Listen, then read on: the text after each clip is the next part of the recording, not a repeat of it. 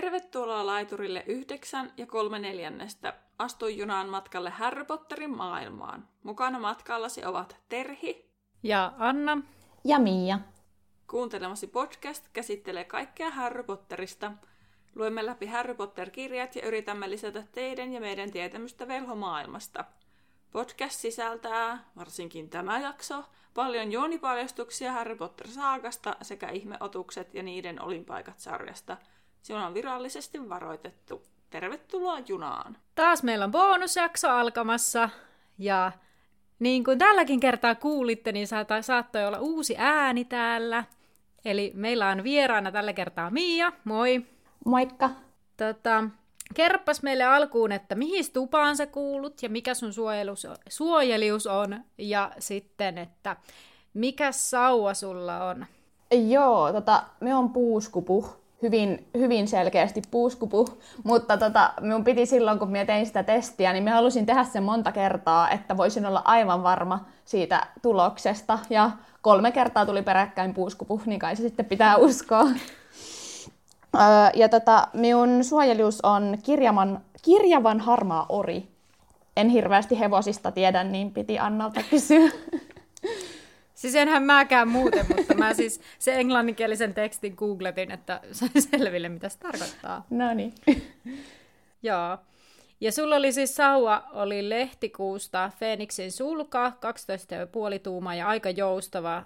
Ja mä nyt sitten vähän selvitin, sun sauva ei tainnutkaan olla meidän siinä sauva-bonusjaksossa, niin ei nyt sitten saat tällaisen analyysin siitä. Ensinnäkin lehtikuusi taitaa olla meille uusi puu, niin sen verran, että se on semmoinen vahva ja kestävä ja väriltään lämmin. Sitä pidetään viehättävänä ja voimakkaana sauvapuuna. Ja sillä on maine, että se juurruttaa rohkeutta ja luottamusta omistajaansa, joten sen takia se on haluttu sauvapuu. Mutta kysynnän ja tarjonnan laki ei kohtaa, eli sitä halutaan enemmän, mitä sitä on tarjolla. Ja sitä sauvaa on vaikea miellyttää sellaisella ihanteellisella omistajalla, eli sen on vaikea löytää ihanteellista omistajaa, ja sitä on vaikeampi hallita kuin monet luulevat, ja sauvalla ja omistajalla on usein piilotettuja taitoja ja odottamattomia vaikutuksia. Ja sauvan omistaja ei välttämättä tiedä huomattavien taitojensa laajuuttaan ennen kuin se löytää sen sauvan, ja silloin ne ovat poikkeuksellinen pari. Oh. Elikkä nyt niin tämä on pelkästään siitä lehtikuusesta, mitä se kertoo. Mutta sitten mä tein tämmöisen yhteenvedon, mihin mä en nyt siis, en lähde enää erikseen sitä Feeniksin sulkaa, mitä se tarkoitti, mutta elikkä tavallaan suosittu puu ja sitten harvinainen ydin, ja sitten tavallaan se luottamus on tuplasti vaikeampi, tai tuplasti vaikea saavuttaa, sillä lehtikuusi ja Feeniksin sulka on aika nirsoja, mutta jos on lehtikuuselle ihanteellinen omistaja, niin tulokset ovat hyviä, ja sitten toisaalta se sauva on tosi lojaali. Ja sitä on myös tuplasti vaikea hallita, koska lehtikuusi tuo vaikeutta ja Feeniksin sulka on aika oma-aloitteinen. Ja sitten omistajilla on piilotettuja taitoja ja he eivät itsekään tiedä potentiaaliaan ennen sauvan löytämistä. Ja samalla ovat itsenäisiä eivätkä kiinni tässä maailmassa ja hyvin monipuolinen sauva. Okay. Tällainen. En tiedä, kuvasiko sua. No Mia onkin vähän hankala ihminen. Reilusti. Heti alkuun. No ei. Ehkä mä sanoisin, että Mia on monipuolinen ihminen ja ehkä myös sitä, niin kuin nimenomaan sitä sellaista piilotettua potentiaalia on varmasti niin kuin paljon. Että siinä mielessä mä sanoisin, että tää kyllä kuvaa sua. Mitä mä nyt sua tunnen. Okei. Okay. Kiva kuulla. No niin. Mutta hei Mia, kerro jotain sun suhteesta Potteriin. Okei. Okay. No mun suhde Potteriin on silleen monipuolinen, koska meidän perhe asui ulkomailla, kun me olin lapsi. Ja minä sain sen ensimmäisen kirjan joltain suomalaiselta vierailijalta. Ja minä rupesin lukea sitä. Minä olin lukenut ehkä 7 sivua. Ja sitten minä olin vaan silleen, tämä on oudoin ja huonoin kirja, mitä minä olen koskaan lukenut. Ja jätin sen kesken. Ja sitten kun me muutettiin takaisin Suomeen, niin sitten oli kunnon Potter-hullutus meneillään. Ja sitten me oli ihan vaan sillä, että miksi kaikki on niin innoissaan tästä, että se oli ihan huono kirja. 7 sivun lukukokemuksella. Mutta sitten yksi mun kaveri oli sitä mieltä, että mun pitää ehdottomasti lukea Potterit. Ja hän oikein silleen niin kuin rupesi painostamaan minua. Ja hän sanoi, että okei, että että hän antaa sulle se ekan kirjan lainaan, että voit aloittaa sen nyt viikonloppuna. Ja sitten mä olin, että no anna vaan lainaa, mutta en minä ajatellut sitä lukea, että ihan turhaa. Niin sitten, että tavallaan, että jos joku pakottaa tai painostaa minua johonkin, niin sitten minä muutun tosi itsepäiseksi ja jääräpäiseksi. Niin sitten kun enää lukion kakkosella kukaan ei enää painostanut minua, niin sitten minä oma-aloitteisesti aloin lukea pottereita. Ja sittenhän minä hurahin ihan täysin ja luin ne kaikki kirjat silleen parissa kuukaudessa. Eli vähän samantyyppistä kuin mulla, kun mulla oli tosiaan se sama, että kaikki Potter-mania ja hypetys menossa, ja mä olin silleen, mä ei kiinnosta, ja sitten mulle tungetaan se kirja, ja sitten mä luen sen, ja sitten niinku tavallaan itse havaitsen, että tää on niinku siistiä. Joo, vähän sama. Paitsi sillä, että siihen meni semmoinen joku, mitä 6 vuotta ennen kuin myönnyin siihen, että tämä voi oikeasti olla ihan hyvä. Ja totta kai sit siinä kohtaa halusin lukea ne englanniksi, koska tykkään aina lukea alkukielellä, jos alkukieli on englanti. Mm. Joo. Ja sulta sujuu toi englanti, kun sä oot siellä ulkomaillakin asunut, että se on myös semmoinen helppo sulle varmaan. Kyllä. Mutta jes, nyt kun meidän vieras on esitelty ja hänen taustansa Potterin seurassa on myös käyty läpi, niin voitaisiin mennä tähän tämän päivän aiheeseen, sillä tässä tulee menemään tovi, kun tosiaan aiheena on kolmikko, eli Harry, Ron ja Hermione. Ja kerron mä, Terhi, vai haluatko sä kertoa, miten tää kulkee? No mä voisin ensinnäkin kertoa, että mistä tää siis idea tuli, että tää nyt ei ole mitenkään originelli idea, että me varasta omiin nimiimme tällaista huikeaa spektaakkelia. On siis, meillä on tarkoitus laittaa nämä 3 hahmoa kisaamaan vähän niin kuin keskenään eri kategorioissa, ja me jokainen edustetaan siis yhtä hahmoa ja puolustetaan niitä, eli tämä on periaatteessa niin kuin väittely. Mutta jokainen meistä on valmistellut 4 eri kategoriassa niin kuin perustelut sille, että miksi oma hahmo on niissä paras. Ja ne teemat on rohkeus, joka tulee rohkelikosta, lojaalius, joka tulee puuskupuhista, älykkyys, joka tulee korpinkynnestä, ja määrätietoisuus, mikä tulee luihuisesta. Ja mistä tämä idea on tullut, toki olen sitä vähän muunnellut, kun ehdotinkin Annalle tätä, mutta siitä kuuluisesta Potterless-podcastista tämäkin aihe, että tämä Mike Schubert, kuka oli siinä, tai kuka juontaa tätä Potterless-podcastia, niin hän oli vieraana toisessa podcastissa, jossa oli samantyyppinen niin kuin tilanne, mutta siellä oli eri aiheet. Mä en muista, mä en löytänyt enää sitä podcastia, koska se ei ole enää Potterlessin niin kuin Spotify-listalla se jakso, missä hän vieraili. Se oli silloin hetken aikaa. Niin sitten, tai sitten sillä oli joku ihmeen algoritmi, että se hyppäsi sinne. En tiedä. Niin en jotenkin löytänyt sitä.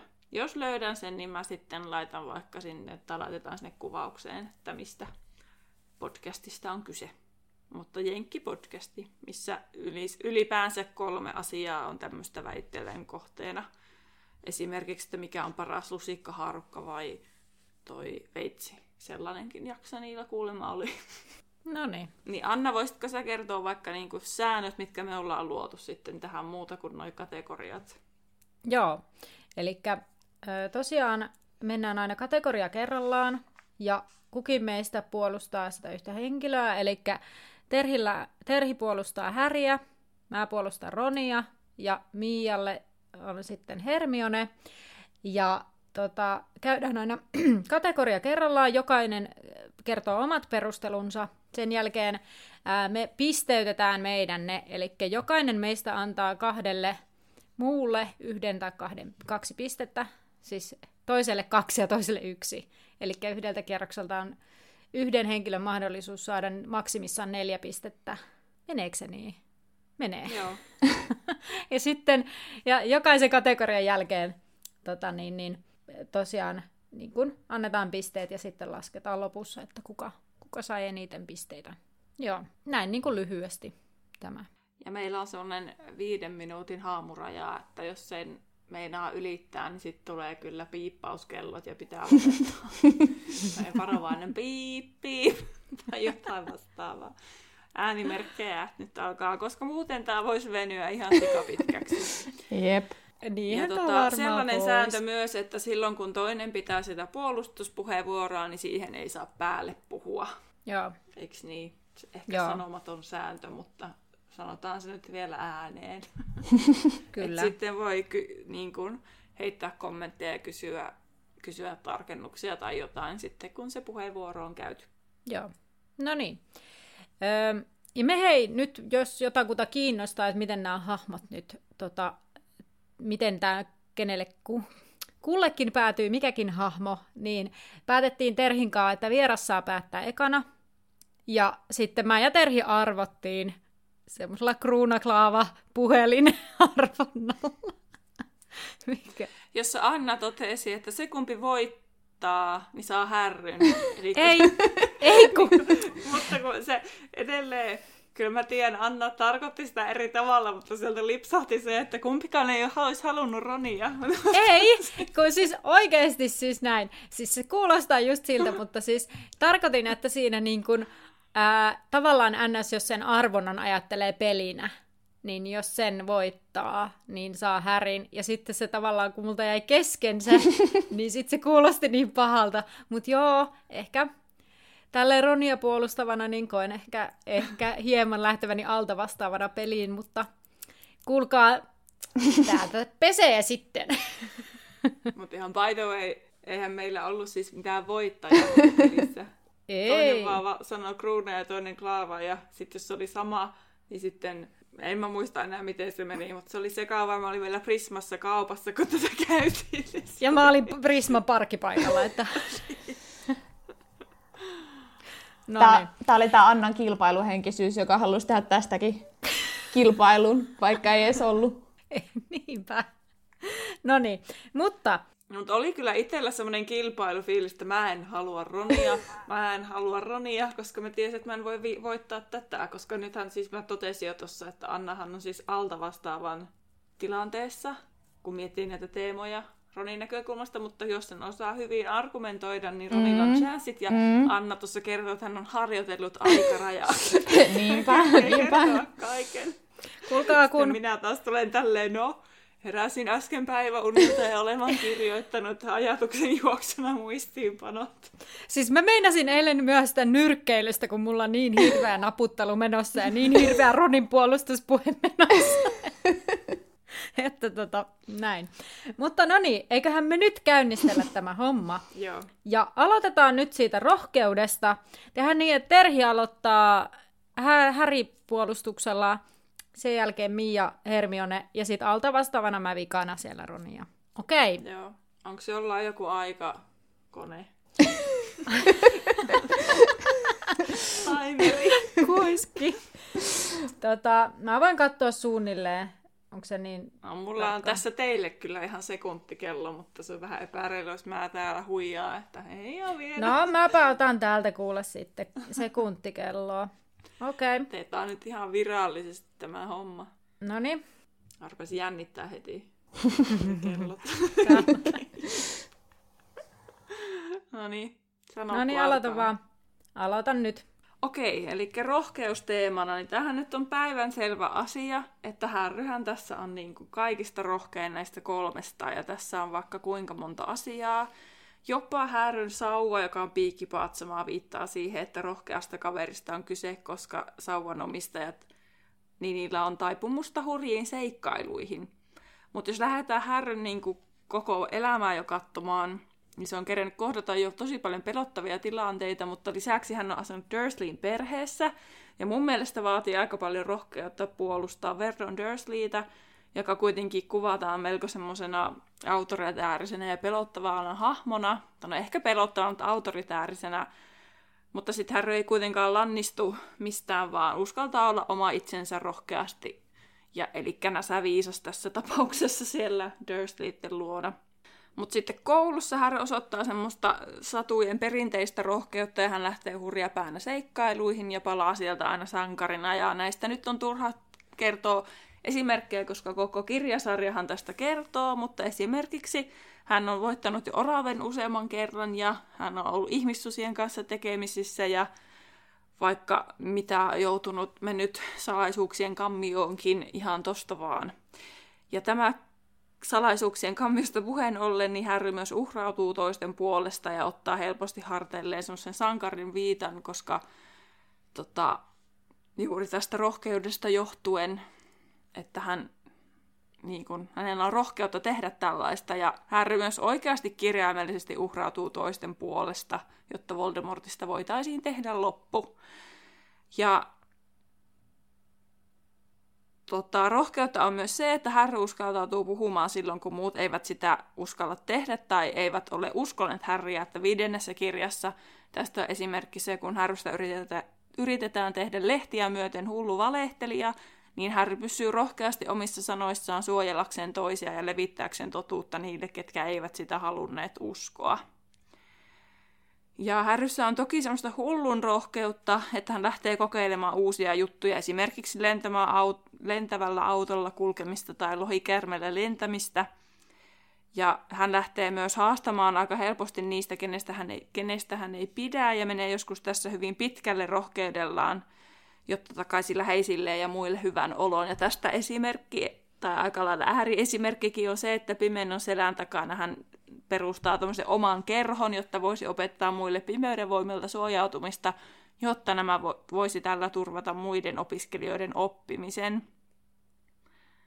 Ja hän myös haastaa opettajia sääntöjä säästääkseen toisia, joskus kyllä myös itseään pahemmilta rangaistukselta, niin kuin taas tässä salaisuuksien kammiossa, mitä tämän bonusjakson aikaan niin ollaan käsittelemässä. Että hän uhmaa McCormivaa, että no, kun ne tulee sillä autolla, että ei me nyt vielä oltu periaatteessa koulussa, niin ei rohkelikolta voi ottaa pisteitä, että hän uskaltaa rohkeasti ottaa tämmöisissä asioissa kantaa. Ja kaiken kaikkiaan Harry ilmentää monella tavoin rohkeutta. Hän on sankari, hän rikkoo rajoja puolustaakseen muita, ja hän ylipäänsä tekee melkeinpä kaiken puolustaakseen ja auttaakseen muita. Ja se, jos jokin, on puhdasta, aitoa ja kunnioitettavaa rohkeutta. Buu! Siinä. No niin. Hirveätä kyytiä yritin selittää, mutta toivottavasti pysytte perässä. Joo. Kyllä. Siinä oli monta hyvää argumenttia. Joo. Tämä on tietysti, niin kuin, täytyy myöntää, että kunhan Harrystä kyse, niin ehkä... Tämä on päivänselvä juttu.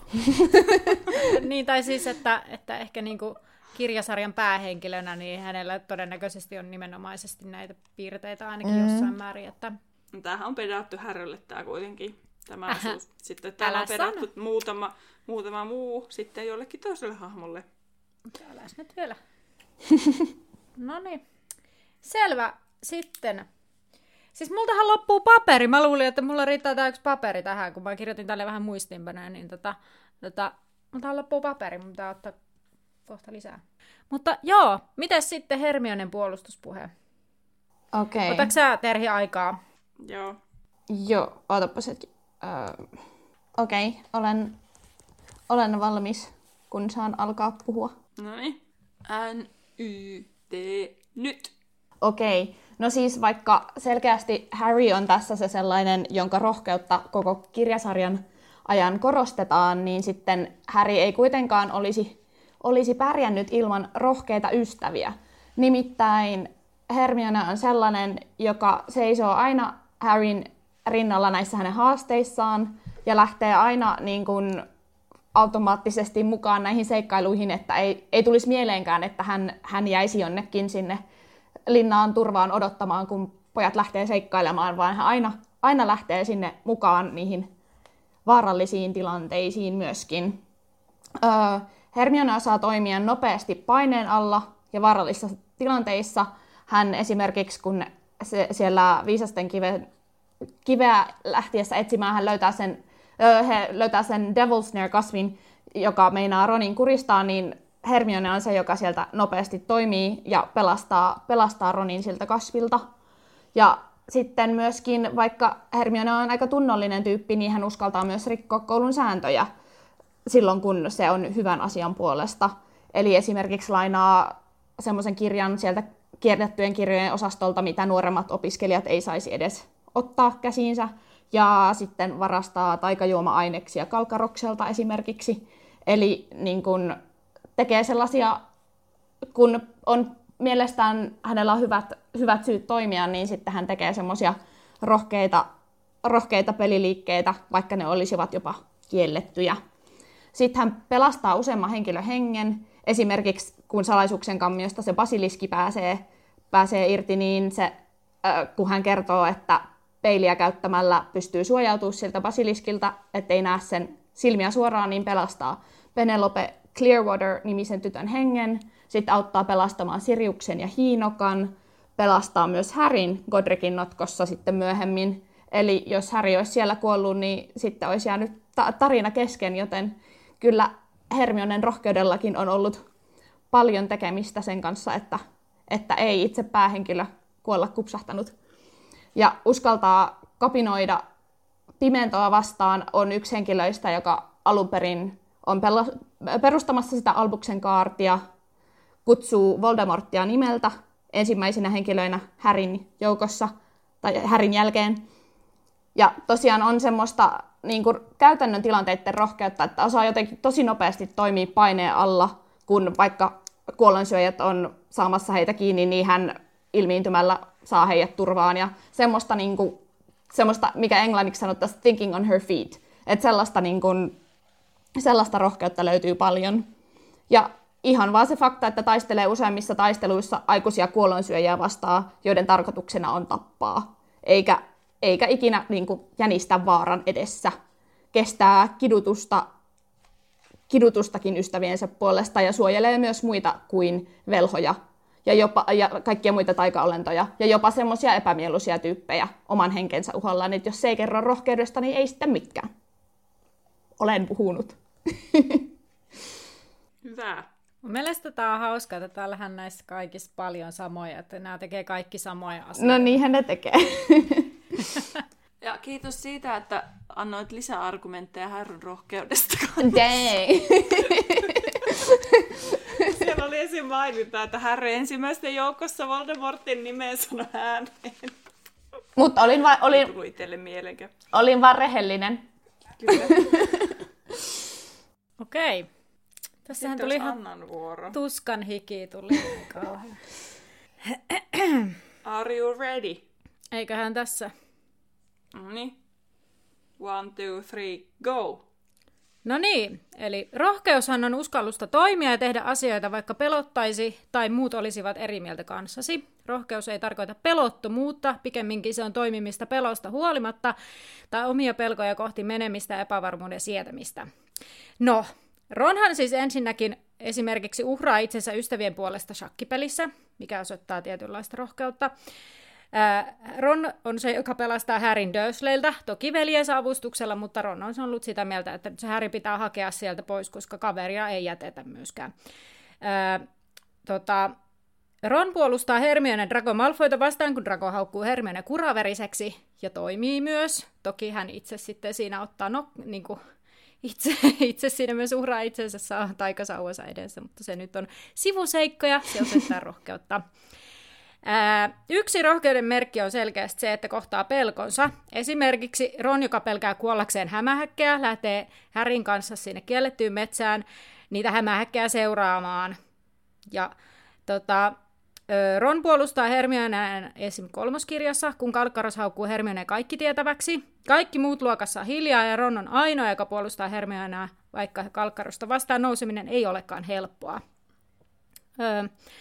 Sitten loppupuolella, kun Ron lähtee Harryn kanssa etsimään niitä hirnyrkkejä, niin hän siis jättää kaiken taakseen, koska siis Ronhan rakastaa perhettään oikeasti tosi paljon, mutta siitä huolimatta hän lähtee niitä hirnyrkkejä etsimään, vaikka se etsintä on myös todella epävarmaa, eli hän ottaa hypyn tuntemattomaan. Ron pelastaa myös Harryn lammesta, missä on se rohkelikon miekka, ja sitten hän tuhoaa lopulta sen hirnyrkin. Ja siis se hirnyrkkihän vaikutti siis kaikista voimakkaimmin nimenomaan Roniin, todennäköisesti johtuen siihen hänen epävarmuuteensa. Mutta kuitenkin Ron kykeni kaikesta siitä, mitä se suolsi se hirnyrkki. Kaikki se, mitä hirveätä ne hänen elämänsä epävarmuudet, niin hän uskasi kohdata se ne, ja hän vielä rikkoi sen ja tuhosi sen hirnyrkin. Ja sitten Ron tekee esim. Asioita, vaikka ei olekaan varma onnistuuko. Esimerkiksi Ron lähtee hakemaan niitä basiliskin hampaita sieltä salaisuuksien kammiosta, vaikka ei olisi varma osaako se matkia sitä kärmeskieltä. Ja tähän nyt yhteenvetona vielä Ronin rohkeudesta, eli Ron ei niinkään osoita pelottomuutta välttämättä, vaan pelkoja kohti menemistä ja epävarmuuden sietämistä. Ja hän puuttuu epäkohtiin ja uskaltaa puolustaa heikompaa, hän myös kohtaa omat epävarmuutensa rohkeasti. Mic drop.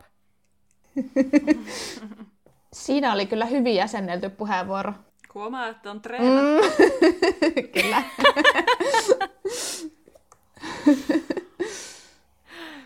Että semmoista. Kato, te oot ihan sanattomia. Täällä mietitään jo kuumeisesti kuule pisteitä. Ai. Pisteet tältä kierrokselta. Joo. Kuka aloittaa? No mä voin aloittaa. Noniin. Mä en saa antaa joko teille kahdelle, siis Hermionelle tai Ronille pisteitä. Mun on pakko siis... Ei kun siis sä annat toiselle 2 ja toiselle 1. Eiks no niin? Joo, ja pisteitä. En mä sanonut, että molemmille 2. niin. Vaan mä annan kyllä tästä nyt Ronin puheenvuorolle 2 pistettä. Ihan vaan sen takia, että kun Hermionella on kyllä sitä rohkeutta, mutta tosi monessa siellä oli myös aika paljon asioita, mitkä menee älykkyyteen. Niin sit Ronilla oli sellaista selkeätä rohkeutta. Ja sitten se pelkojen tuominen ja niiden kohtaaminen oli hyvä pointti. Okei. Haluatko sä Mia antaa tässä välissä? Vai ja siis sanon tässä, että Hermionesta, kun puhutaan Hermionen rohkeudesta, niin se älykkyys on kyllä siis niin kuin väkisin siinä läsnä. Kyllä. Mutta jos mä mietin niin kuin rohkeutena, joo, kyllä, niin sitten Ron. Ymmärrän. Tulee heti semmoinen olo, että apua, mä en halua Tällä vähän itken vaan.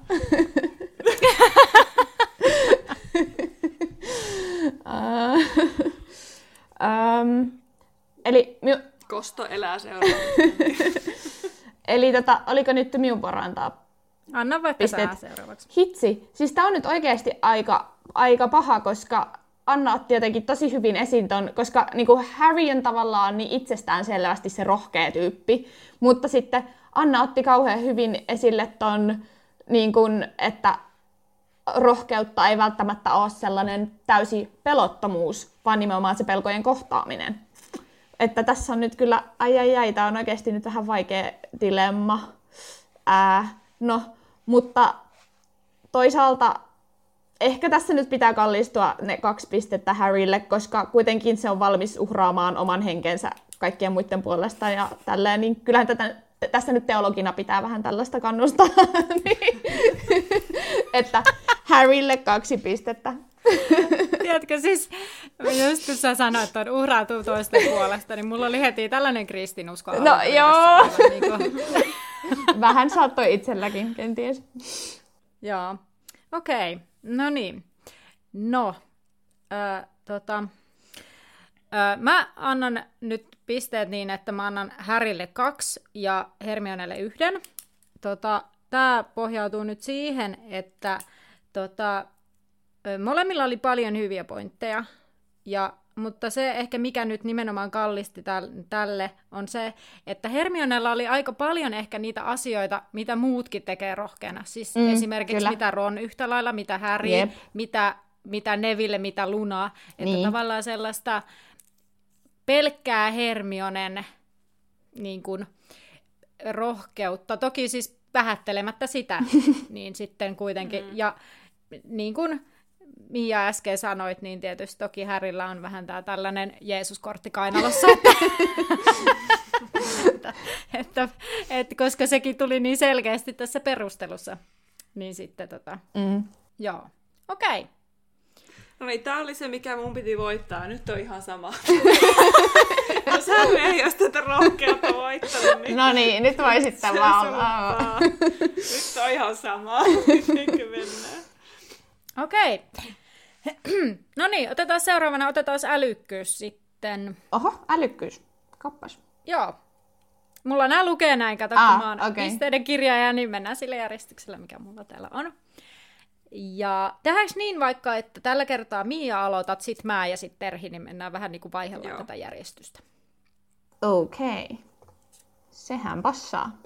Otatko sä Terhi aikaa vai? Joo. Sano vaan, kun vain aloittaa. No, aloitappa nyt. Okei. Eli kun puhutaan älykkyydestä, niin siinähän niin kuin Hermione on tästä kolmikosta yleensä se joka loistaa. Siis älykkyyttä on monenlaista, ja Hermionella on niin monia eri älykkyyden lajeja. Hän osaa niitä hyödyntää. Hältä löytyy kirjaviisautta, mutta myös sellaista niin kuin tilannetajua ja tilanneälyä ja sitten semmoista tunneälyä ja ylipäätään semmoista niin kuin puhdasta logiikkaa ja päättelykykyä, mitä monesti näiltä pojilta ei ihan niin paljoa löydy. Eli siis hänhän sai tietää olevansa noita vasta silloin 11-vuotiaana, ja siitä huolimatta, kun he Tylypahkaan meni, niin hän siinä vaiheessa osasi jo vaikka mitä loitsuja, tai silleen, että oli vaan lukenut niistä, niin sitten kun oli lukenut niistä, niin sen pohjalta pystyi jo niin kuin käytännössä niitä loitsuja toteuttamaan. Hänellä oli myös paljon semmoista niin kuin taustatietoa Tylypahkasta ja ylipäätään velhoudesta, että hän ja noituudesta, että hänellä oli paremmat tiedot jo siinä vaiheessa, kun vasta aloitti koulutuksensa, kuin monilla semmoisilla puhdasverisillä. Mutta sitten kuitenkin, vaikka hänellä on paljon tätä kirjaviisautta, niin minä väitän, että kyllä se jonkun verran vaatii myös älyä, että oikeasti muistaa kaiken sen, mitä niistä kirjoista löytyy, että vaikka hän pänttäisikin niitä kirjoja paljon, niin hän kuitenkin myös muistaa ne asiat. Eli kyllä hänellä varmasti on jotain semmoisia muistimalleja tai jotain semmoisia, mitkä vaativat myös älyä, että pystyy niitä tietoja käyttämään jälkikäteen, eikä vaan silleen, että pänttää ja sitten unohtaa kaiken. Mutta siis Hermionehän oli todella taitava noita, osasi monimutkaisia loitsuja ja oli hyvä taikajuomien valmistuksessa. Hän sai loistavat tulokset VIP-tutkinnossa, oppi nopeitten vuosiluokastaan sanattomat loitsut, osasi parantavia loitsuja, osasi muokata muistia ja oli taitava muodonmuutoksissa. Että vaikka nämä onkin myös taitoa, niin kyllä niiden taitojen oppiminen myös, väitän, että se vaatii älyä. Sitten hänellä oli tunneälyä esimerkiksi, kun oli kyse tästä Cho Changin suhteesta Harryin, niin sitten kun pojat ihmettelivät, että miksi se nyt itkee, niin Hermione osasi kertoa, että no totta kai sitä ehkä vähän surettaa, jos sen poikaystävä just kuoli. Ja osasi antaa Harrylle vinkkejä esimerkiksi Ginnyn suhteen, ja ylipäätään semmoista tunneälyä löytyi. Hermionen älyllä ne myös sai pidettyä tämän Albuksen kaartin niin pitkään salassa, kun hän osasi tehdä ne taijat ja osasi suojella heitä. Ja sitten ylipäätään kaikissa näissä käytännön tilanteissa, jos hän ei olisi oivaltanut, että pörrö vartioi viisasten kiveä, niin eihän he olisi heti niin kuin päässyt siihen seikkailuun ollenkaan. Ja että hän oivalsi sen, että siellä salaisuuksien kammiossa piileskelee basiliski ja että Lupin on ihmissusi. Osasi auttaa Harryä kolmiverhoturnauksessa. Oivalsi, että Rita Skeeter on animaagi. Että paljon näitä niin kuin seikkailuja olisi jäänyt vähän kesken, jos Hermione ei olisi oivaltanut, mistä asioissa on kyse. Ja ylipäätään se semmoinen hänen nopea toiminta ja oivallukset myös niin kuin vaarallisissa tilanteissa, niin se kyllä mielestäni osoittaa suurta käytännön älyä ja monipuolista ajattelutaitoja. Kiitos. Siinä oli lyhyen kyllä paljon asiaa Hermionen puolesta. Tässä kyllä ihan kalpenee enää meikäläisen arvoistipanot. Mutta se ehkä kertoo myös hahmoista. Mutta ei heitetä kirvestä kaivoon. Ei. Nyt Anna meidän pitää nyt puolustaa. Kyllä, täällä on Ronin puolustuspuhe, kuulkaa, älykkyydestä. Täällä olisi ollut varmaan vielä lisää asiaa, mutta sitten minulla tuli paniikki, että 5 minuuttia tulee täyteen, kun minä en hahmota ajan kulumista. Sen takia kannattaa aina kellot.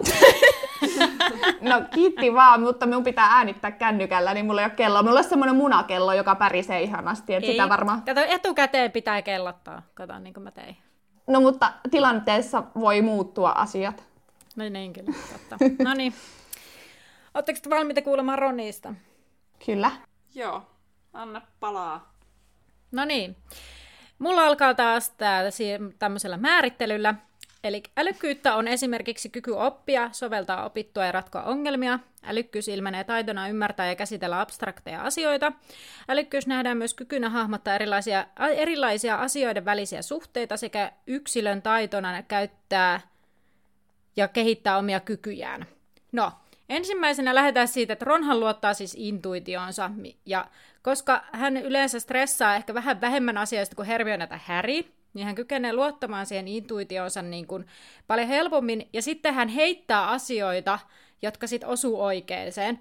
Esimerkkinä hän alun perinkin näkee Lockhartin läpi suoraan, ja jotain muitakin tällaisia heittoja, mihin juontaa just tämä, että mistä tulee tämä teoria, että Ron olisi ennustaja. Eli hän tavallaan niin kuin ei anna sen, hänellä on sellaista luovaa älykkyyttä, eli hän niin kuin tavallaan luottaa siihen intuitioon, mikä kertoo hänelle paljonkin niin kuin asioita. Kuulostapa tyhmältä, ei se haittaa.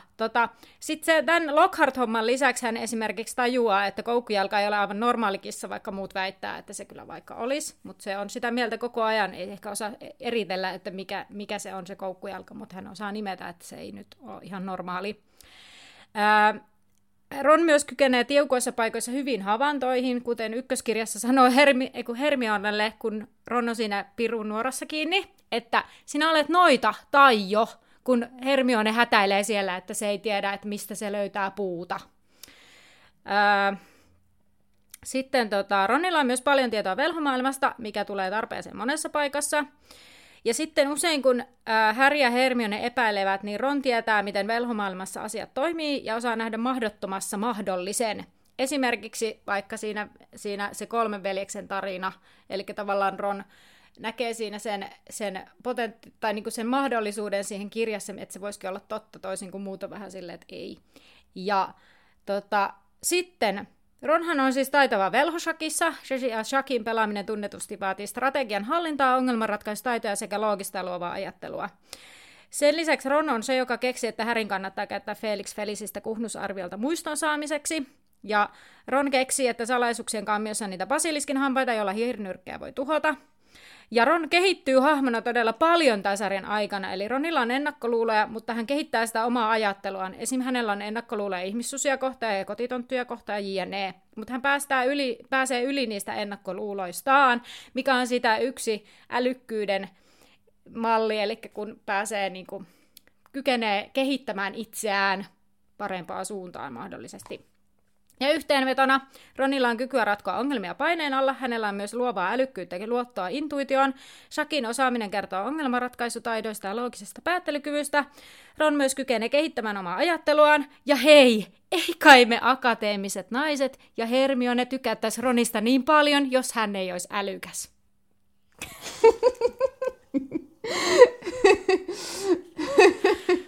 Aika hyvä tuo. Ai, nyt oli kyllä. Kertooko enemmän Annan taidoista vai Ronista? Sitä voidaan jäädä pohtimaan. Mutta hei, älykkyyttä on monenlaista meissä. Oi, siis tiedättekö, mulla sydän tykyttää semmoinen tuskahiki, kun mä oon ihan silleen, että nyt mun pitää vakuuttaa teidät siitä, että Ron on älykäs. Mutta on tää vähän stressaavaa. Ainakin nyt Hermionen osalta tää älykkyys. Vähän silleen, että jos nyt tän kusin, niin olen ollut epälojaali akateemisia naisia kohtaan. Niin, ja kun Hermione on tunnettu siitä älykkyydestä. Vähän niin kuin mulla oli äsken se rohkeuden. Niin. Kun sen tämän rohkeuden, niin oli tässä. Niinpä. I give up. Mutta mulla taas ei, siis Ronilla ei varsinaisesti ole mitään. Siis alun alkaen. Se on alta vastaaja. Niin sen takia mulla on hirveä paine jokaisessa kategoriassa, pitää pystyä osoittamaan. Siis että kyllä täällä on yksi osa-alue, minkä pystyy Ron haaviinsa kyllä. Mm. No joo, periaatteessa, mutta katsotaan miten sen kanssa käy. No mutta hei, Harryn älykkyys. Ai niin, mun piti ottaa aikaa. Joo. Otas hetki. No niin, ootko valmis? Joo. Aika lähtee nyt. Härryllä, kuten näillä kaikilla muillakin, on monenlaisia älykkyyden piirteitä. Ensinnäkin Harry osaa käyttää luovaa älykkyyttä ratkaisten käsissä olevia ongelmia, erityisesti sellaisissa tilanteissa, kun hän tai hänen läheisensä ovat vaarassa. Ja tällaista esimerkiksi se, kun hän luulee, että Sirius on vaarassa ja hänen pitäisi saada Siriuksen yhteys, niin hän sitten nopeasti osaa keksiä, mistä sen voisi saada sen yhteyden häneen.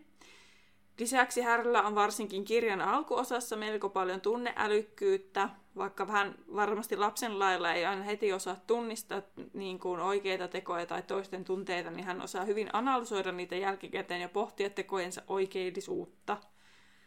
Sitten mä luokittelen tilannetajun myös älykkyyden piiriin, sillä älykäs ihminen osaa toimia tilanteessa kuin tilanteessa, ja Harry ymmärtää hyvin, miten missäkin tilanteessa kannattaa toimia, ja hänellä on tällainen sosiaalista älykkyyttä myös. Hän tunnistaa hyvin, kenen hänen kannattaa luottaa ja kenen kanssa luoda suhteita pärjätäkseen. Hän osaa myös puhua itsensä hankalista tilanteista, kuten tuossa aikaisemmin puhuin siitä McCormivan kohtaamisesta niiden pisteiden menetyksen muodossa. Tähän osaa siinäkin tilanteessa osittain myös älykkyyttään puhua pois ne pisteiden menetykset rohkelikolta. Ja Harry osaa myös vastata silloin, kun häntä sanallisesti uhataan, että ei jäätä hiljaiseksi välttämättä, mutta toisaalta hän osaa myös olla hiljaa silloin, kun todellakin kannattaa. Ja tuli tälleen nopeasti mieleen siis esimerkiksi nämä kohtaamiset Voldemortin kanssa, että Harry osaa siellä niin kuin miettiä, että milloin hänen kannattaa puhua ja milloin ei, ja sitten siellä lopussa hän niin kuin erityisesti sitä tunnetason älykkyyttä osoittaa, kun hän yrittää Voldemortin saada tajuamaan, että eikö sun kannattaisi vähän katua esimerkiksi. No sitten vielä Harrylla on myös semmoista perinteiseksi miellettyä älykkyyttä yllättävän paljon, ja hän pärjää oppiaineissa koulussa yllättävänkin hyvin. Hänellä olisi jopa enemmänkin potentiaalia, mutta ei sitä välttämättä aina käytä. Ja Harry suoritti omat vipit yllättävänkin hyvin arvosanoin, josta pimeyden voimilta suojautuminen meni tietysti parhaiten, ja sekin on siis se asia, missä hänellä on sitä tietoa ja ymmärrystä. Ja se myös osoittaa, että kun Harry kiinnostuu jostakin, on hänellä mahdollisuuksia moneen. Lisäksi Harry on hyvä käytännön asioissa, joten hänellä on käytännön tason älykkyyttä. Ja vaikka hän ei olekaan niin sanotusti niin kuin kirjaviisas samalla tavalla kuin Hermione. Ja tämä pimeyden voimalta suojautumisessa loistaminen on johtanut Harryn elämässä lopulta siihen, että hänestä tulee aurori ja hän lopulta päätyy auroriviraston johtajaksi. No niin. Siellä oli aikamoinen tykiitys. Olihan siellä. Minun ehkä vähän jäi häiritse se, että kuka keksi, miten Siriukseen kannattaa ottaa yhteyttä. Joo, minä tajusin, kun Hermione. Minä tajusin sen kesken kaikessa. No, äkkiä vaan tästä ohi jotenkin. Minä jäin nyt siihen kiinni. Voi vaikuttaa pisteisiin. Yritetään ottaa toisten kunniaa. Joo, Gilderoy Lockhart konsona. Joo, no niin. Joo, okei. Tehdäänkö niin, että Mia vaikka antaa eka pisteet, sit mä ja sit Terhi, eli samassa järjestyksessä, kun puhuttiin. Okei, no mun täytyy sanoa, että nyt oli jotenkin tää Ronin puolustuspohja oli niin hyvin rakennettu, ja nyt vähän Harry kärsi siitä, että yritti ottaa Hermionen ansioista kunniaa, niin nyt Ronille 2 pistettä, Harrylle 1. Sorry. Ihan ymmärrettävää. En ole loukkaantunut tästä. Okei, no niin. No, tää on ihan selvä peli jo. No niin on. Eli mun 2 pistettä niin menee Hermionelle ja 1 Härille. Ja siis ihan puhtaasti se on tässä nyt se, että koska siis mehän tiedetään siis, että Hermione on sillä lailla älykäs, siis niin kuin ainakin perinteisessä mielessä, mutta tässä tuli kaikki mahdolliset tavallaan älykkyyden muodot, mitä varmaan ihmisellä voi olla, niin tavallaan käsikiteltyä tuli ne, niin Siellä on voiton tanssi.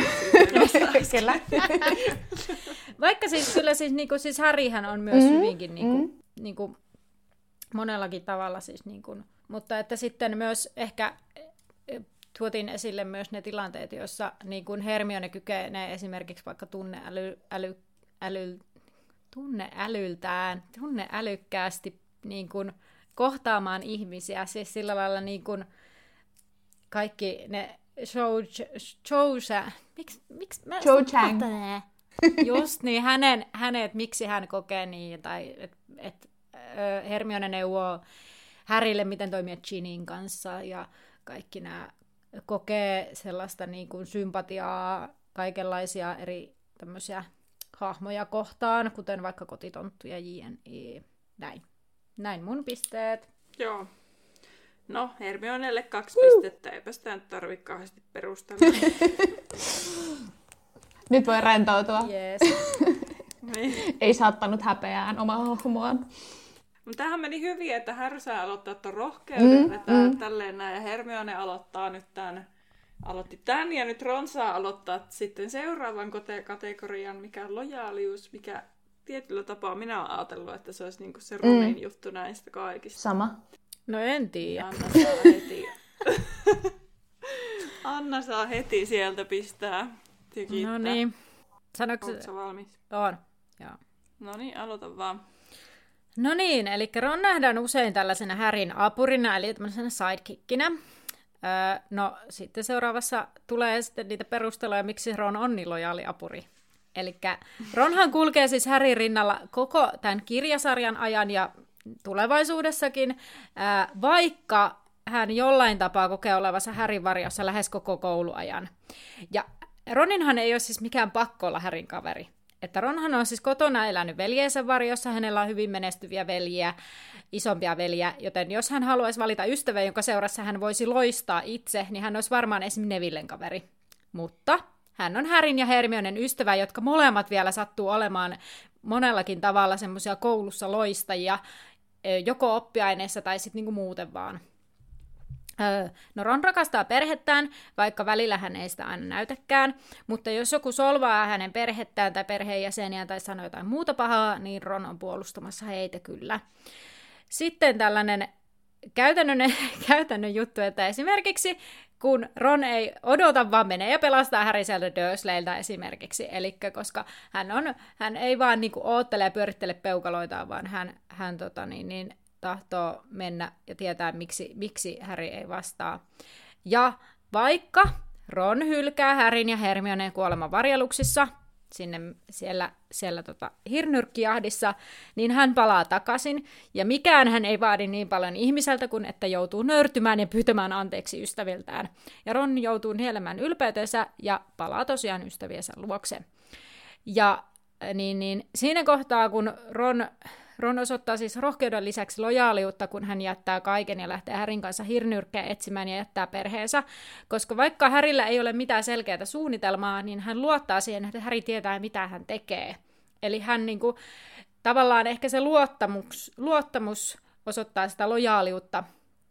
Eli hän luottaa niin suuresti siihen, että Harry pystyy. Vaikka Harry sanoi, että hän ei edes tiedä, mitä hän tekee, niin Ron on vaan kulkee rinnalla ja on silleen, että kyllä tämä tästä, vaikka ei olekaan aina helppoa. No, yhteenvetona täällä Ron on lojaali ystäville ja perheelle ja puolustaa heitä aina, kun on tarpeen. Ja hän on ystäviensä tukena, vaikka on lähes aina altavastaavana. Ron kykenee myöntämään virheensä ja nörtymään. Niin lojaali hän on ystävilleen ja hän luottaa ystäviinsä, vaikka he myöntäisivät, etteivät tiedä tulevasta. This is it. Jep. Se oli hyvä puolustus. Kiitos.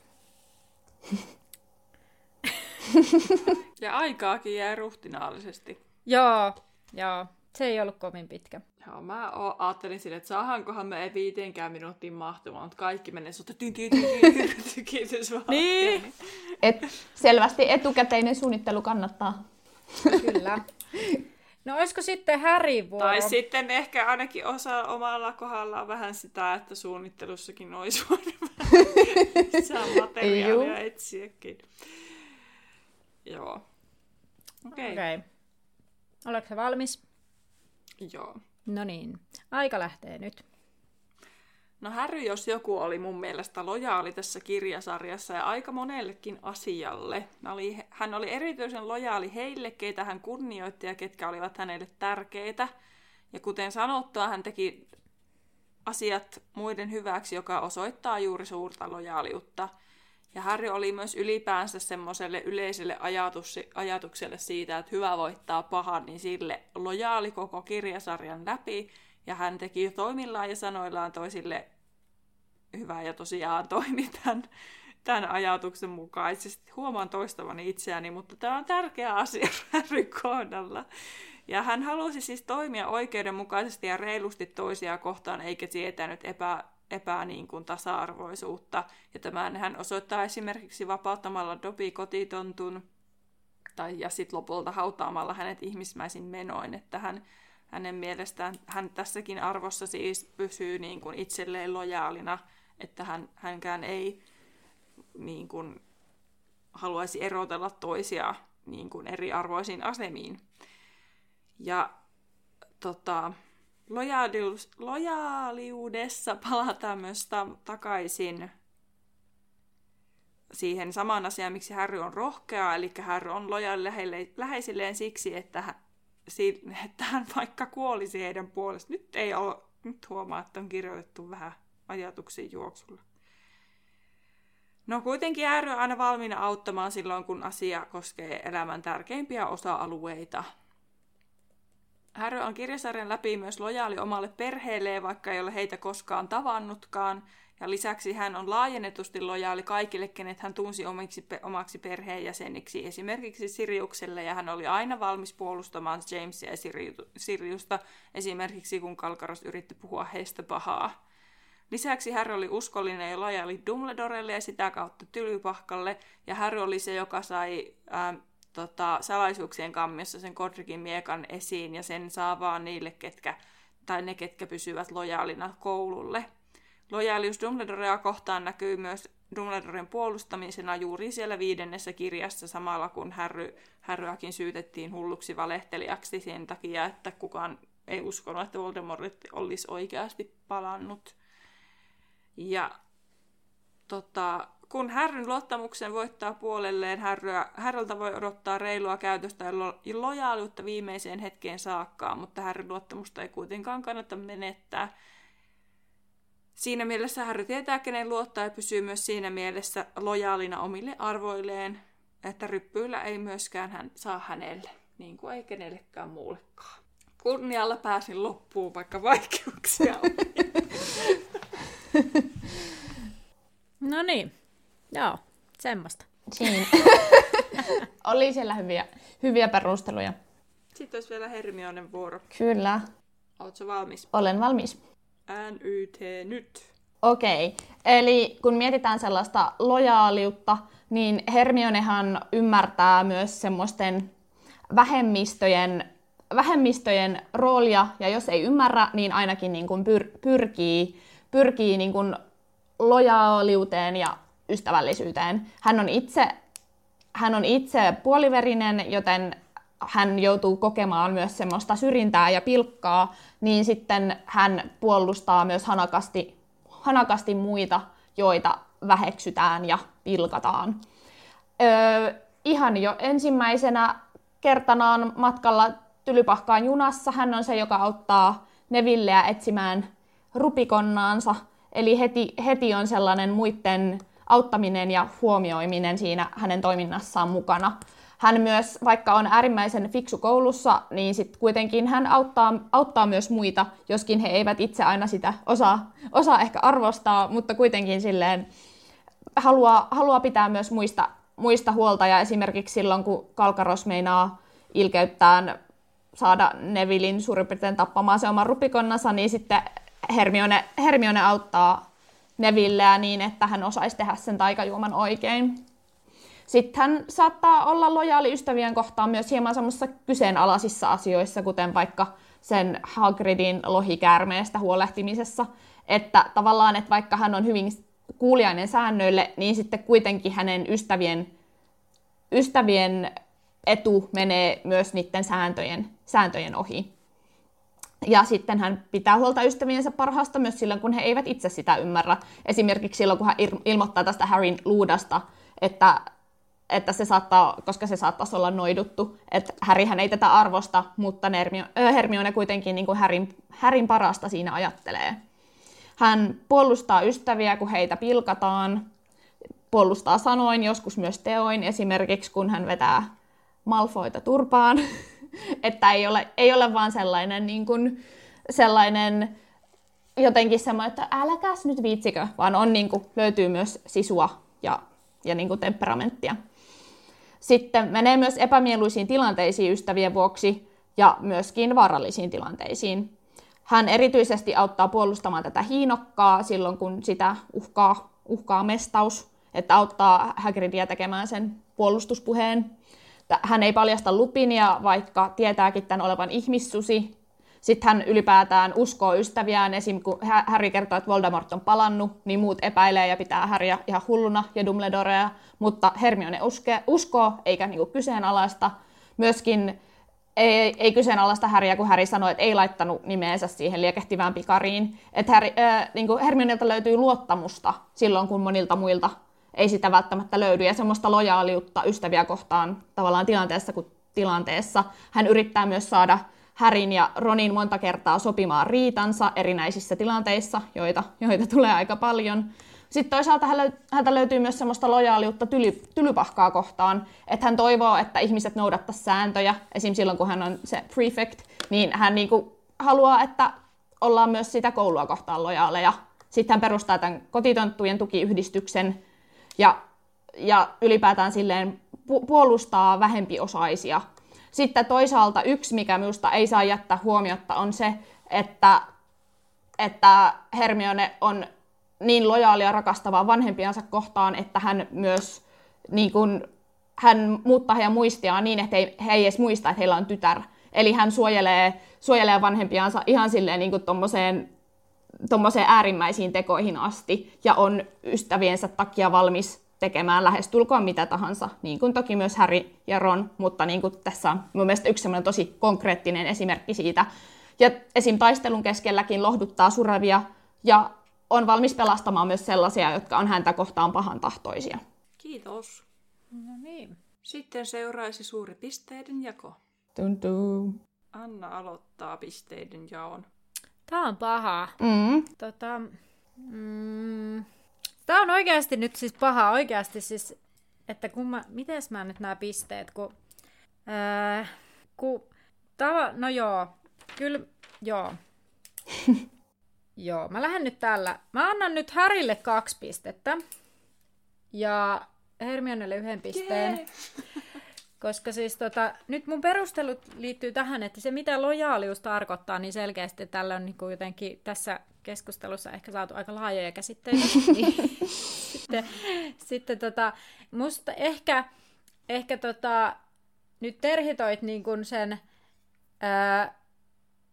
niin kuin Harryn nimenomaan sellaisen lojaaliuden eli uskollisuuden eri niin kuin se just, että lojaali heille, ketä kunnioitti, lojaali perheelle, Siriukselle ja Dumbledorelle, Tylypahkalle. Et sitten Hermionella, niin toki joo, oli näitä tiettyjä lojaaleja, että uskoo vaikka Harry, tai on niin kuin nimenomaan, niin kuin, ja uskoo Harryn ja uskoo näin, mutta sitten ehkä enemmän sellaista, niin kuin, ei ehkä lojaaliutta niinkään, sitten vaikka just tämä tällainen syrjinnä ja pilkan ehkä, niin kuin, ja sellainen, niin kuin, siis, tässä ei ole mitään järkeä, siis tajusin just. Siis, tarkoitin siis kyllä sitä, ymmärrän, että siis, se termi on joku muu kuin lojaalius, tavallaan. Niin, se joo, puolustaa muita, niin, jotka, niin, joo. Että ehkä tässä niinku nimenomaan ehkä, jos nyt mietin tälleen nimenomaan tämän lojaalitermin kannalta, niin Harryn perusteella se tuli enemmän nimenomaan, kenelle on uskollinen. Näin, kiitos. Pahoittelut. Ihan hyvin perusteltu kyllä. Hyväksyn tämän. Joo. Tuon Annan puheenvuoron jälkeen mä aloin epäillä tätä mun pisteytystä. Voi ei. Koska siis tavallaan kun molemmilla tuli hyviä pointteja, mun mielestä sitten toisaalta ehkä Hermionen kohdalla se lojaalius voi olla ylipäänsä niin kuin Harryllä on myös se, että on lojaali niille omille arvoilleen. Niin. Mun mielestä sekin niin, on lojaalisuutta. Joo. Niin se taas tulee Hermionessa, mutta sitten kun Ronilla olisi ollut niin kauheasti kaikkia muitakin asioita, esimerkiksi se perhe, kun sehän on ihan viimeiseen asti silleen lojaali tavallaan. Eikö mä sanonut sitä? Toistellut sitä? puhunut perheestä, että se on lojaali perheelle. Ehkä se tuli vaan niin nopeasti. Se tuli useampaan otteeseen. Mitä? Ai jaa. Anna siis tikitit liian nopeasti. Joo, mulla täällä Ron rakastaa perhettä, vaikka välillä hän ei sitä näytäkään. Jos joku solvaa heitä tai sanoo ja puhuta, niin hän on puolustamassa. Ja yhteenvedossakin vielä, että on lojaali ystäville ja perheelle ja puolustaa heitä aina kun on näin. Niin kyllä täällä on tullut tämä. Mm. No mä en tiedä, miten mä sen missasin. Hirveän vaikea tää siis ylipäänsä. Toisaalta Hermionekin on lojaali perheelleen, tai siis silleen, että Ron kuitenkin saa pitää perheensä niin kuin läsnä olevana asiana elämässään koko ajan, mutta Hermione on valmis jopa täysin, niin kuin, että hänen vanhempansa unohtavat hänet kokonaan ollakseen, niin kuin, suojellakseen heitä ja myöskin suojellakseen Harryä, että hänen vanhemmiltaan ei voida mitään tietoja onkia Harrystä myöskään. Toisaalta nyt ja kun voi myös miettiä sitä, että olisiko se, no Ron ei ehkä taidoltaan olisi siihen kyennyt, mutta kun hän ei oikein voinut, koska kaikki tiesi, että Ron on, että missä ne asuu, oli ja tietää ketkä ne on, niin se oli ehkä vähän eri tilanne. Mm. Mä en osaa päättää. No nyt pitäisi, Terhi. Tasapeli. Kaikki on tyytyväisiä, tasapeli. Kerta siellä oli se perhe, miten mä jotenkin onnistun missaamaan sen molemmilla kerroilla, niin kyllä mä annan sille Ronille ne 2 pistettä. Vähän aggressiivisella. Kyllä se siellä oli monta kertaa. Sitten sä kuuntelet tätä jaksoa. Anna ilmeisesti, että nyt se osuu, nyt se suuttuu ihan kunnolla. Koska se oli siellä. Siis mä... Joo. Tää. Mä en ymmärrä, miten... Mä oon varmaan kirjoittanut, katsoin jotain ylös molemmilla kerroilla, kun sä oot siitä puhunut, kun mä en pysty keskittyä kunnolla 2 asiaa yhtä aikaa, niin voi olla tästä. Oh. No, sitten Mia. Okei. No, minun täytyy sanoa, että siinä Harryn kohdalla, tai siis koska mulla oli ainakin Hermionen kohdalla jotenkin ylipäätään se, musta se lojaalius oli jotenkin terminä aika hankala. Tai niin kuin, että musta tuntuu, että mulla koko ajan sotkeutui, mitä se tarkoittaa. Mutta esim. Erityisesti tuossa Harryn kohdalla mun mielestä se oli perusteltu hyvin. Ja just se, että Harryhän nimenomaan on uskollinen Dumbledorelle ja semmoisille, joita hän arvostaa. Niin se oli musta niin kuin, ehkä sitä tietyllä lailla sitä lojaalisuuden ydintä, jotenka Harrylle 2 pistettä. Joo. Ja Ronille 1. Kyllä. Hyvä. No sitten me lähdetään tähän viimeiselle kierrokselle määrätietoisuuteen siinä asetelmassa, että Harry johtaa... Oho! Joo. Hyvä minä, hyvä meidän joukkue. Joo, Harry johtaa, koska täällä on nimittäin 10 pistettä. Hermionella on 8 pistettä ja Ronilla 9 pistettä. Niin tähän niin, että Harry pääsee, eli Terhi pääsee puolustaa Harryä määrätietoisuudessa ensimmäisenä. Ja sitten, mennäänkö me vaikka sinne pistejärjestyksessä vai missä järjestyksessä, mitä mieltä olette? Ihan, mennään vaan. Eli tehdäänkö niin, että Harry, Ron, Hermione siinä järjestyksessä? Joo. Niin mä oon ajanottaja. Noin. No niin, olet sä valmis? Joo. No niin, aika lähtee nyt. Harry on määrätietoinen niissä asioissa, joista hän on kiinnostunut. Hän on erityisen määrätietoinen silloin, kun hän toimii voittaakseen pahan. Hän myös määrätietoisesti pyrkii käyttäytymään myös niin ja analysoi itseään, jotta voisi toimia paremmin.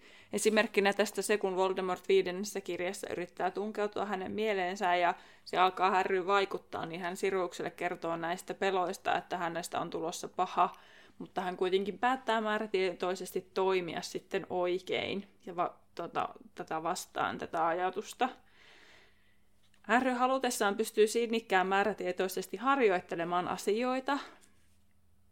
Tämän osoittaa huispaus ja sen harjoittelu, joka myös on sitä, että mistä hän pitää, niin hän tätä myös harjoittelee paljon.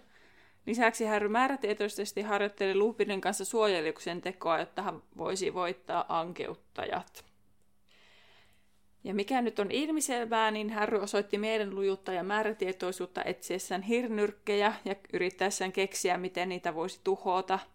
Ja lisäksi hän oli erittäin määrätietoinen siitä, että hänen jos kenen piti tuhota Lordi Voldemort. Silloin kun Harry päättää jotakin, joka voisi hyödyttää muita, on Harryn päätä turha kääntää. Tästä on esimerkkejä useampia, mutta tässä muutama edellä mainittujen asioiden lisäksi. Ensimmäisessä kirjassa Harry määrätietoisesti halusi lähteä lattialukun alle estämään Kalkarosta viisasten kiven saamiselta. Toisessa kirjassa hän määrätietoisesti lähtee pelastamaan Ginnyn. Viidennessä kirjassa hän on taas lähdössä pelastamaan Siriuksen taikaministeriössä. Ja jos puhutaan siis määrätietoisuudesta, niin osuu se mielestäni Harryn erittäin hyvin. Pakko lisätä tähän nyt, mikä vielä tuli mieleen, niin myös 4. kirjassa Harry osoittaa määrätietoisuutta siinä vaiheessa, kun hän harjoittelee niitä asioita, että kun hän keksii Hermionen avulla toki sen ja oliko se vauhkomielenkin avulla sen, että hän voisi sen luudan saada tajuttua sinne kentälle, niin hän sinnikkäästi harjoittelee sitä tulee jo taikaa, ja sitten lisäksi hän yrittää saada sitä selville sitä toisenkin haasteen niin kuin sisältöä niin määrätietoisesti esiin, jotta sitten voisi pärjätä. Eli periaatteessa Harry on määrätietoinen siinä hetkessä, kun hänen on pakko jostain selviytyä, mutta myös niissä asioissa, joista hän on kiinnostunut. No niin, joo. Okei, kiitos. No niin, katsotaan, mitäs mulla on täällä. Kummas vuoro se on nyt? Mun. Ronin. Noin, sitten kun oot valmis. Joo, katsotaan, mitä tästä tulee. No niin. Antaa palaa. No niin, eli Ronin määrätietoisuus näkyy ehkä yllättävissä asioissa ja yllättävissä hetkissä. Eli Ronilla on niinku kunnianhimoa.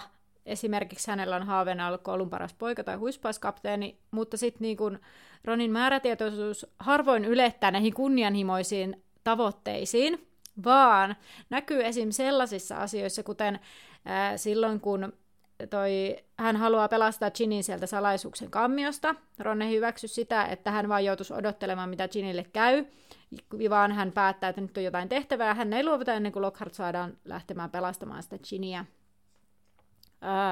Sitten taas yksi tällainen määrätietoisuuden merkki on, kun siinä kohtaa, kun hänellä on jalka poikki siinä 3. kirjassa, ja hän on siis valmis haastamaan Sirius Mustan, ja sitten Ron seisoo, vaikka sillä on se jalka poikki, niin hän määrätietoisesti vaatii, että kahdesti, että Sirius tulee saamaan Harryn vaan hänen kuolleen ruumiinsa ylitse, eli hänen Siriuksen pitää tappaa ensin Ron, jos aikoo saada Harryn. No sitten tällainen, mikä nyt varmasti moneenkin muuhunkin henkilöön, mutta esimerkiksi siellä 5. kirjassa, kun ne taistelee ministeriössä, niin sitten kuitenkin määrätietoisesti siellä sitä Harryn agendaa ajaa ja on siellä taistelemassa. Ja niin, että tämä nyt on aika lyhyt tämä mun perustelu, mutta tosiaan niin kuin ehkä Ronilla tämä määrätietoisuus on tällaisissa aika yllättävissä asioissa ja nimenomaan silloin hän on määrätietoinen, kun on ystävien ja perheen pelastamisesta kyse. Thank you. Kyllä. Jep. Sitten vielä viimeinen puolustuspuheenvuoro, eli menee Hermionelle. Kyllä. Olen valmis. Jos mä nollaan tän vielä. Noniin, menoks vaan. Mia. Joo. Sori. En mäkään kuullut sitä. Mä en tajunnut. Noniin. Terhi varmaan tökkäs. Noniin. Joo. Noniin. Eli siis Hermionehan on näyttänyt semmoista määrätietoisuutta heti jo alusta asti, kun se laitteluhattu pohti, että laitetaanko Hermione korpinkynteen vai rohkelikkoon, niin Hermione oli sitä mieltä, että hän haluaisi mieluiten rohkelikkoon, että se olisi paras tupa hänelle, niin hän sitten siihen tupaan pääsi, kun hän määrätietoisesti näin päätti. Eli hän tietää, mitä haluaa, ja myöskin sitten toimii ne tavoitteet saavuttaakseen. Ja siis Hermione on hyvin kunnianhimoinen, mitä tulee opintoihin, ja hän halusi suorittaa aivan hurjan määrän aineita, ja sai sitten ajankääntäjän sitä varten käyttöön. Eli hänellä on tavoitteita, mutta sitten hän myös määrätietoisesti niitä niin kuin pyrkii käytännössä toteuttamaan, että ne ei jää vaan semmoisen päätöksen tai haaveilun tasolle, vaan hän myös toimii määrätietoisesti niiden asioiden puolesta, mitkä on hänelle tärkeitä. Ja siis hän on määrätietoinen opiskeluissa siinäkin mielessä, että hän vaan jaksaa lukea ja päntätä, mitä ei kyllä näiltä kahdelta muulta kaverilta ihan samanlaista samanlaista määrätietoisuutta ainakaan opintojen suhteen löydy. Sitten hän myöskin saa suostuteltua muita omiin ideoihinsa. Esimerkiksi tämä Albuksen kaartihan lähti alun perin Hermionen ajatuksesta, että olisi tärkeää, että heille joku pimeyden voimilta suojautumista opettaa, niin koska Hermione keksi, että hei, tämä olisi hyvä juttu, niin vaikka Harry sitä ensin vastusti aika paljon, niin Hermione määrätietoisesti sitäkin lähti ajamaan ja Harrylle perusteli, miksi tämä olisi kannattavaa. Sitten hän ylipäätään ei jätä ystäviään yksin, että vaikka Harry sanoisi, että hänen pitää yksin lähteä etsimään hirnyrkit, niin Hermione oli sitä mieltä, että ei todellakaan, että hän ja Ron tulee mukaan. Eli niin kuin määrätietoisesti pitää ystävistään huolta, tavallaan myös niissä tilanteissa, kun he eivät välttämättä sitä itse haluaisi. Sitten hän myös puolustaa näitä vähemmistöjä määrätietoisesti ja näitä taikaotuksia ja esimerkiksi näiden kotitonttujen oikeuksista pitää kovaa meteliä ja seisoo sen aatteensa takana myös pilkasta ja syrjinnästä huolimatta määrätietoisesti. Ja vaikka siitä ei mitään kiitosta vaikuttaisikaan saavan. Ja sitten niin, ylipäätään hänellä on ehkä semmoinen määrätietoinen tapa pitää huolta ihmisistä ja taikaolennoista ympärillään, jopa kyseenalaisin keinoin, esimerkiksi se, kun hän vangitsi tämän Rita Skeeterin sinne purkkiin, kun hän oli kovakuoriaisena. Eli kun hän jotain päättää, niin hän voi käyttää jopa vähän kyseenalaisia keinoja, jos on sitä mieltä, että se on perusteltua. Se oli siinä. No niin, hyvä. Nyt saatiin viimeinenkin väittelyaihe purkkiin. Uhuh. Semmoinen tuskahiki tulee. Joo, kyllä, kyllä. Aloitapas Terhi pisteillä. Joo, mä antaisin tästä määrätietoisuudesta Hermionelle 2 pistettä. Siellä oli tosi monta asiaa, mistä se Hermione on tosiaan määrätietoinen, ja niitä oli hyvin Mia löytänyt niitä asioita. Ja sitten ehkä sellaisiakin, mitkä nyt ei heti ensimmäisenä tulisi mieleen. Mutta sitten on silleen kuitenkin, että no tietysti ne, esim. Nämä vähemmistöt, niin on niin kuin tietysti se Hermionen juttu. Ja sitten tosiaan, että kun se opiskelee niin kunnianhimoisesti, määrätietoisesti asioita. Niin näillä perusteilla 2 pistettä Hermionelle. No niin. Joo. Mä on oikeastaan, niinku, mäkin annan Hermionelle määrätietoisuudesta 2 pistettä, koska tosiaan, no niin kuin mitä sä sanoitkin, siis tuli niin monta eri tavallaan se sellainen määrätietoisuus vähän rasittavuuteenkin asti Kyllä. on Hermionessa, että vaikka kaverit olisi sitä mieltä, että mä voin mennä yksin tai mä en tarvitse apua, niin Hermione kuitenkin määrätietoisesti, niin kuin sä sanoitkin, niin ei niin kuin vaan ei jätä yksin, koska tavallaan toki se liittyy muihinkin piirteisiin, mutta muun muassa tämä tällainen, niin kuin, ja sitten se just se, niin mitä sä sanoit, että niin kuin heti alusta lähtien, että ensinnäkin siinä laitteluhatulle, plus sen lisäksi vielä niin kuin, opiskelussa tavoitteellisuus heti alusta lähtien määrätietoisesti näin, ja mitä siitä seuraa, kun on määrätietoisesti myös opiskellut, niin toki sekin on tullut siinä. Mutta Harrylläkin oli just sillä lailla esimerkiksi just toi niin jotain, just vaikka se lentäminen tai se suojeliuksen harjoitteleminen. Mutta jostain syystä, kun sä sanoit, että jaksaa määrätietoisesti harjoitella, niin mä mietin sitä oklumeusta, ja mä olin silleen... Joo, niin että, no ei ainakaan sitä, mutta sä et siis maininnutkaan sitä, mutta siis mä en tiedä jotenkin määrätietoista harjoittelusta, mulle tulee mieleen, että no sitä se ei ainakaan siinä osoittanut jostain syystä, mutta se ei siis vaikuttanut tähän, tää oli ihan vaan tämmönen lisäkommentti. No, sitten Mia. No, ehkä se on nyt se sisäinen opettaja minussa, joka siitä määrätietoista harjoittelusta antaa Harrylle sen 2 pistettä, koska tavallaan kun Harry ei ole samalla lailla, niin kuin Hermione ei ole aina se niin kuin luokan nohevin, mutta kuitenkin hän niissä asioissa, mitä hänen pitää opetella, niin kyllähän niissä, okei, ei siinä oklumensi, ei nyt siinä, mutta näin yleensä niin on kuitenkin semmoista sitkeyttä löytyy. Toki myös Ronilta, en sitä kiellä, mutta ehkä se niin kuin tässä Harrystä tuli vähän enemmän esille. Joo, No niin, mutta hei, pisteet on selvillä. Nopealla laskulla täällä. No, yllättäen Harry voitti 13 pistettä.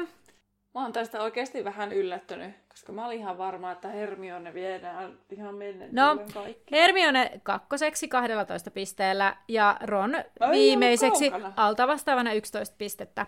Elikkä 13, 12, 11. Mut sanoisin, että siellä Anna ihan äärimmäisen kunniakkaasti puolustit Ronia. Tai siis sillä, että tavallaan tämä ei ollut...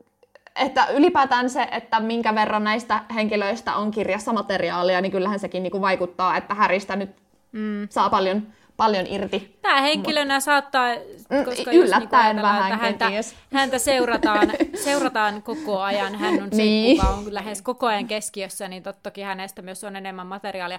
Mutta nyt, tiedättekö, siis mä käytin tähän oikeasti nyt aikaa jonkin verran. Eilen mulla oli siis yllättäen aikaa, ja niin mä tajusin sen, kuinka huikea siis se kirjan Ron oikeasti on, verrattuna esimerkiksi leffaroniin.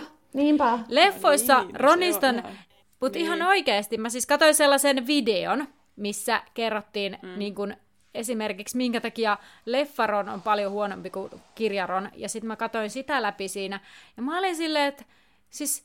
Miten siitä on annettu tehdä tollanen? No ihan hirveitä, siis esimerkiksi jotain juttuja, mitä niin kuin mä just vaikka täällä, esim. Se, missä lojaalius, kun mä vai rohkeus, missä se puolustaa sitä Hermionea siltä Kalkkarokselta, niin kirjassa kun se on sillä tavalla, että mitä se nyt sanookaan siinä puolustamaan, en nyt muista tismalleen, mutta leffassa se on silleen, että niin, sillä on kyllä pointti tossa. Silleen, miksi te teette Ronista tollasen? Ihan hirveetä. Ja sitten niin, sano vaan. Sori. Niin, siis sitten ylipäätään niin kuin leffoissa asioita, mitkä kirjoissa Ron on sanonut, niin niitä on laitettu vaikka niin kuin Hermionen sanomiksi.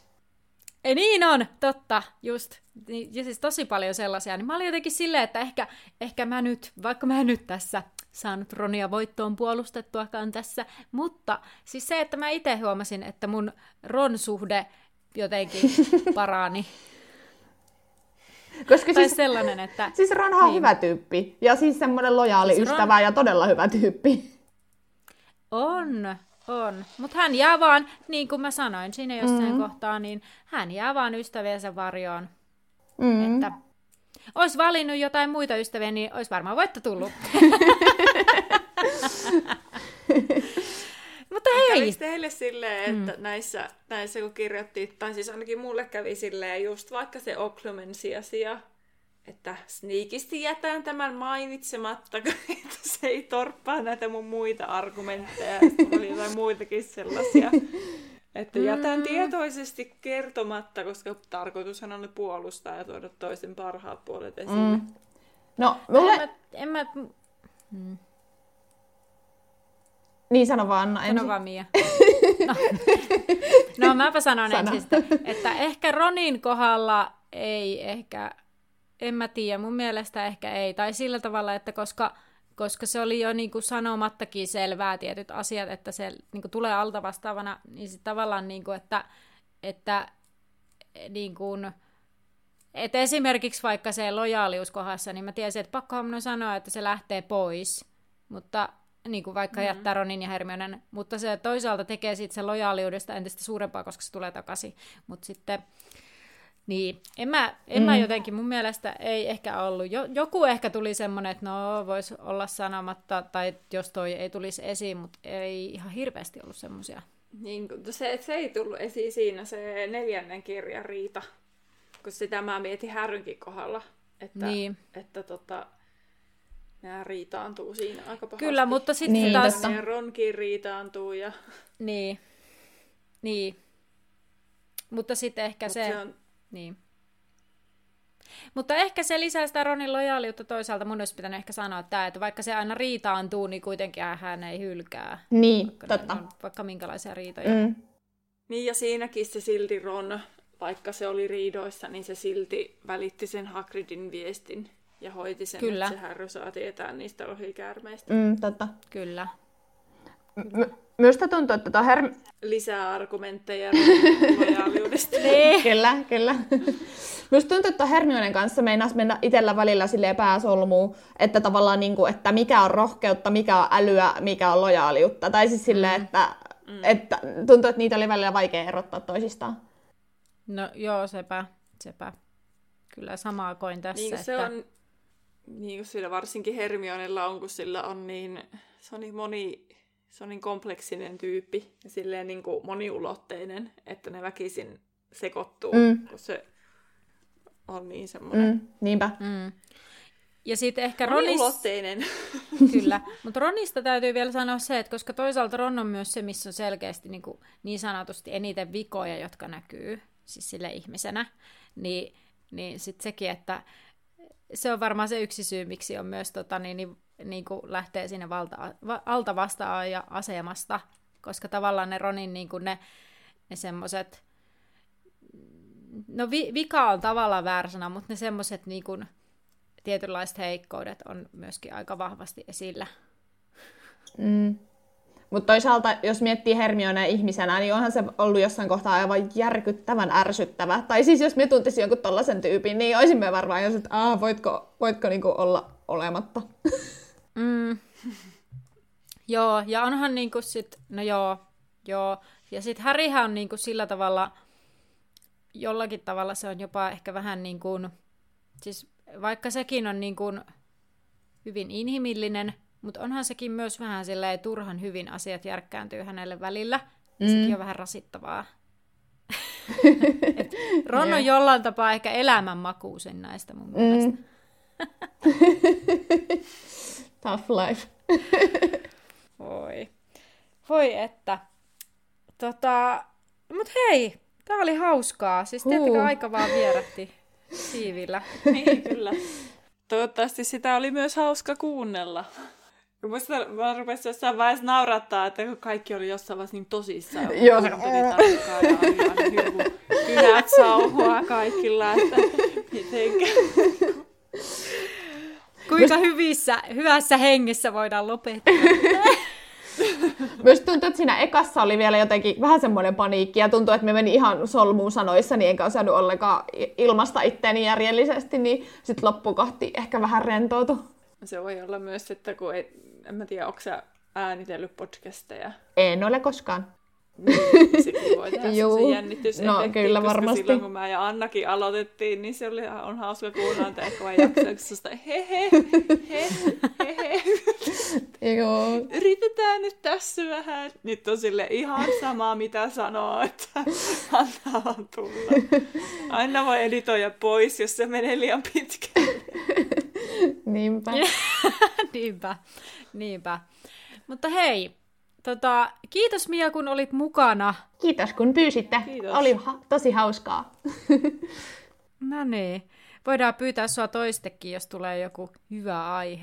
Joo, sit kun mun gradu on valmis, koska nyt tänään ehkä eilen saatoin ehkä tehdä vähän Harry Potter-taustatyötä gradun kustannuksella kenties. Toivottavasti graduohjaajani ei kuuntele teitä, niin ei paljastu. Hei, no mut sit sä voit sanoa hänelle, että hei, sä sait kuitenkin perusteltua argumentoitua Hermionen kakkoseksi tässä. Se oli ihan hyvä suoritus, että kannatti nähdä vaivaa. Kyllä. No niin, mutta haluatko sä Terhi sanoa vielä jotain? No tossa kiittelin minäkin Miaa ja kiitos myös kuuntelusta teille kuulijoille. Ja siitä, että olitte taas meidän messissä. Kyllä. Seuraavaan kertaan nähdään laiturilla.